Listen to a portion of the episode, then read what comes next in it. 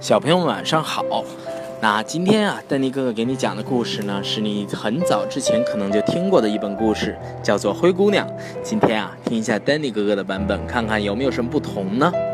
好了，既然你已经准备好了，那我们就竖起耳朵来听丹尼哥哥给你讲好听的故事吧。灰姑娘，美，马西亚·布朗，改写图，彭毅、杨玲丽译。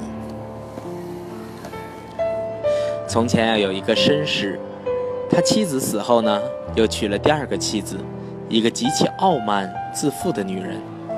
这个女人带来两个女儿，她们样样都像她们的母亲，连坏脾气都一样。绅士的前妻也留下一个女儿，她温柔又善良，像极了她的母亲。她母亲是世界上最好的女人。婚礼刚一结束，继母的坏脾气就暴露出来了。她无法容忍小女孩身上的美德，这些美德呀，会让她自己的两个女儿显得更加可恨。她要这个小女孩干最脏的家务活，刷锅、擦楼梯，还要打扫她们母女三人的卧房。小女孩睡在屋顶阁楼的破草垫子上，她的两个新姐姐睡在最时髦、最柔软的床上。漂亮的房间里啊，铺着地毯，还有可以从头照到脚的大镜子。可怜的小女孩忍受着这一切，她不敢跟她的父亲诉苦，因为父亲只会责骂她。唉，父亲总是被他的新妻子牵着鼻子走。他干完活啊，就待在烟囱旁边，坐在灰堆里，因此得了一个灰屁股的绰号。不过继母的二女儿啊，没那么粗鲁，只是叫她灰姑娘。尽管灰姑娘穿着破衣褴褛，却比衣着华丽的两个姐姐漂亮100倍。恰巧啊，国王的儿子要举行舞会，他邀请了所有该邀请的人，包括灰姑娘的两个姐姐，因为他们是当地有名的人物。他们乐坏了，忙着挑选适合他们的衣饰，这给灰姑娘添了许多麻烦，因为她要为两个姐姐的亚麻衬衫上浆缝花边，而她的两个姐姐呢，只会从早到晚喋喋不休地讨论穿什么好看。我呢，大姐说，要穿上樱桃色的天鹅绒裙子，配上英国式的花边。至于我呢，二姐说，要穿我平时穿的裙子，不过为了弥补不足，我要披上金花披肩，戴上钻石项链，那才最好看。他们请来了最好的发型师，把两个人的鬓发卷得高高的，美得不能再美了。他们叫灰姑娘来给他们出主意，因为灰姑娘很有品味。灰姑娘给了他们最好的建议，还帮他们梳头，这正合他们的心意。灰姑娘帮他们梳头的时候啊，他们说，灰姑娘，你想不想跟我们一起去舞会呀？哎呀，你在跟我开玩笑吧，舞会可不是我们这种人去的地方。这倒也是，你想，灰屁股也会去舞会，人家会笑大牙的。这个想法连他们自己都觉得可笑，换做别人早就把他们的头发弄得乱七八糟了。可是灰姑娘没有，她心地善良，依旧把他们的头发梳得无可挑剔。两个姐姐兴奋得要命，差不多2天没吃饭。为了把腰身束细，她们弄断了一根束腰带，还整天神气活现地照着镜子。快乐的日子终于到了，两个姐姐出发了。灰姑娘一直目送着她们离开。等到看不见姐姐们的时候呢，她开始哭了。她的教母发现她在流泪，怎么了，我的孩子？我想，灰姑娘已经泣不成声了。灰姑娘的教母其实是一位仙女，她对灰姑娘说，你想参加舞会是不是？是的，灰姑娘叹了口气。那好，你乖一点，教母说，我会让你去的。她把灰姑娘领进她的房间，说，到园子里给我摘一个南瓜来。灰姑娘跑去选了一个最好的南瓜，拿来交给教母。南瓜怎么能带她去参加舞会呢？灰姑娘猜不出来。教母把南瓜挖空了，只剩下了瓜皮。接着呀，她用魔杖一点，南瓜立刻变成了一辆华丽的镀金马车。仙女教母啊，接着去找捕鼠的笼子，笼子里有6只活蹦乱跳的老鼠，他让灰姑娘打开笼门，一只只老鼠跑出来，他用魔杖挨个点了下，老鼠被他一点，转眼间就变成了骏马。这6匹骏马呀，排成一个华丽的队形，它们全部都有漂亮的鼠灰色斑点。现在缺车夫了，让我去看看。灰姑娘说：“要是另一个笼子里有老鼠，我们就选一只来当车夫。”你说的对，教母说：“快去看看。”灰姑娘把另一只鼠笼拿过来，里面有3。教母选了一只胡须最漂亮的老鼠，她用魔杖轻轻一点，一个肥胖的车夫出现了。他的八字胡是你见过的最漂亮的胡子。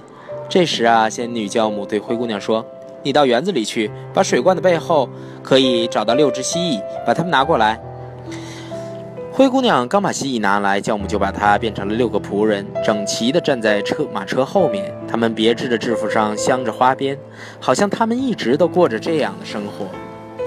接着，仙女教母对灰姑娘说：“好了，现在可以带你去舞会了。你难道不开心吗？”“开心，不过我非得穿这破衣衫吗？”仙女教母刚用魔杖点了点，灰姑娘破衣衫就变成了一件金银礼服，上面还镶着红宝石、珍珠和钻石。教母随后又给她了一双小巧的玻璃鞋，世界上最漂亮的玻璃鞋。灰姑娘装扮好了以后呢，上了马车。不过教母又对她说：“这些魔法呀，只能维持到午夜。如果超过了午夜，你的马车呀就会变回南瓜，你的骏马就会变成老鼠，你的仆人就会变成蜥蜴，你的衣服呢也会变成原样。”灰姑娘答应教母，她不会忘记在午夜前离开舞会。她满心欢喜地出发了。国王的儿子啊，得到报告，有一位谁也不认识的高贵公主来到宫殿，她立刻跑出去迎接。灰姑娘一下马车，王子就伸出手来，把她领进了舞会大厅。所有的宾客都聚集在那里。这时啊，大厅里顿时安静下来，宾客们停止了舞蹈，乐师们停止了演奏，所有的目光都转向了这位极其美丽的神秘公主。人群中不断传来赞叹声：“哦，她是多美丽呀！”老国王的目光也被灰姑娘吸引住了，他低声地对王后说：“他已经很久没有见过这么迷人、这么漂亮的人了。”这些贵妇们都在研究着灰姑娘的头饰和礼服，准备第2天就去仿制。他们真希望能够找到同样漂亮的衣料和最好的裁缝。年轻的王子请灰姑娘坐在最尊贵的座位上，又请求和她跳舞。她的舞姿是那样的优美，让在座的人更是惊讶不已。当最丰盛的宴席摆上来的时候啊，王子一口都没有尝，只是目不转睛地看着灰姑娘。灰姑娘走过去，坐在她的2个姐姐旁边，对姐姐们非常客气。她把王子给她的橙子和柠檬分给姐姐们吃。她的2个姐姐感到很惊讶，因为她们根本就不认识她。灰姑娘突然听到了钟声，已经11:03了。她站起身来呢，向宾客们行了个礼，就急匆匆地走了。灰姑娘到家后就向教母道谢，然后她说她第2天晚上还想去参加舞会，因为王子恳请她再去。她正要把舞会上所发生的一切告诉教母，她的2个姐姐敲门了。灰姑娘跑去给他们开门：“你们回来的这么晚呢？”她一边说一边打着哈欠，揉着眼睛，伸着懒腰，好像刚从梦里醒过来似的。其实在他们离开的这段时间里，她根本没有睡过。“如果你去参加舞会，”一个姐姐说，“你就不会觉得困了。舞会上来了一位非常美丽的公主，是所有人都喜欢的美丽的公主，她对我们非常客气，还把她的橙子和柠檬分给我们吃。”灰姑娘觉得非常的开心，她问他们这位公主叫什么名字。他们回答说：“没有一个人知道，王子已经不顾一切了，为了知道她是谁，他愿意付出任何代价。”这时啊，灰姑娘微笑地说：“她那么美吗？天啊，你们真幸运，我能见见她吗？啊，亲爱的大姐，你能把你每天穿的黄裙子借给我吗？真是的，亏你说得出口，把我的裙子借给像你这样肮脏的灰屁股，除非我疯了。”大姐说。灰姑娘料到了这种冷遇，她暗自庆幸，如果她的姐姐真的愿意把裙子借给她，那可就麻烦了。第二天呢，两个姐姐又去参加舞会了，灰姑娘也去了。这次她穿的比上次更加高贵华丽，王子一刻也离不开她，整晚都在赞美她的迷人之处。灰姑娘太快乐了，以致把教母的警告抛在了脑后。当她听到了午夜钟声敲响的时候，可吓坏了。她突然起身，像一只小鹿一样飞奔出去。王子追了出去，可是没有追上。匆忙之中啊，灰姑娘掉了一只水晶玻璃鞋，王子小心翼翼地把它捡了起来。灰姑娘到家时呢，上气不接下气，没有马车，也没有仆人，穿着破衣烂衫，华丽的衣服没有了，只有一只小小的玻璃鞋，另一只鞋子也丢了。王子询问宫殿门口的守卫有没有看见一位公主出去，他们说没看见，只看见一个穿着破衣烂衫的姑娘，她的样子不像一个公主，更像一个乡下姑娘。两个姐姐呢，从舞会回来以后，灰姑娘问她们是不是很开心，那位美丽的小姐是不是又来了？他们对她说：“哦，是的，她是来了。可午夜的钟声敲响时啊，她就逃离了宫殿。啊，她掉了一只小小的玻璃鞋，那是世界上最美丽的鞋子。王子捡掉了那只鞋子，在舞会上剩下的时间里呢，她不干别的，就盯着那只鞋子。她肯定无不可救药地爱上了那个鞋子的主人。”他们说的对。因为几天以后，王子在全国范围内发布通告，宣称谁能穿上这只小巧的鞋子，他就和谁结婚。他们先给公主们试，然后给女公爵们和宫中所有的女子们试，可是谁也穿不上。他们把鞋子拿来让灰姑娘的两个姐姐试，他们拼命地把脚往小鞋子里面塞，可怎么都塞不进去。